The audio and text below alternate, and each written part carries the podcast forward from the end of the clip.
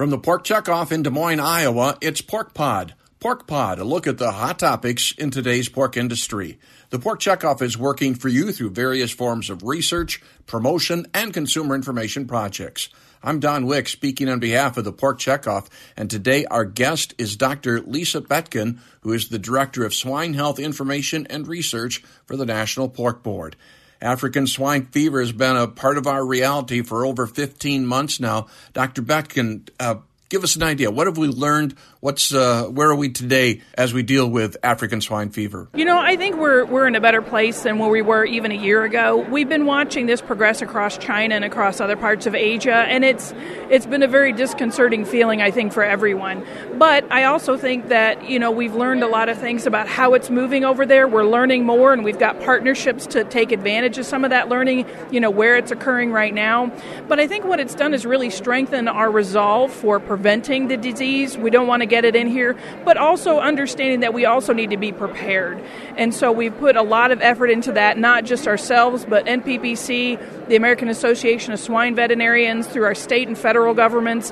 I think everybody's been very, very concerned, and that's it. We've had a really good collaborative effort to understand what do we need to do to do better and to keep it out at the producer level, what, what should be part of that uh, prevention strategy? You know, really, as we look at it, I think first and foremost, being a part of the Secure Pork Supply Plan is a huge part of that because it outlines a lot of the different things producers can do, you know, including having a herd veterinary relationship, a relationship with a state veterinarian, and also incorporating enhanced biosecurity into their day to day operations. You know, things like having that line of separation outlined by their farm, having procedures for how to move vehicles in and out cleanly uh, but just even enhancing the normal day to day things that we do shower in and out, cleaning trucks and trailers. You know, now that we're getting into cold weather, how do we deal with cold temperatures and washing and drying trailers and equipment? And so the other component is looking at feed and feed mill biosecurity and supplier biosecurity. Um, we know that research has showed us that feed can be a potential carrier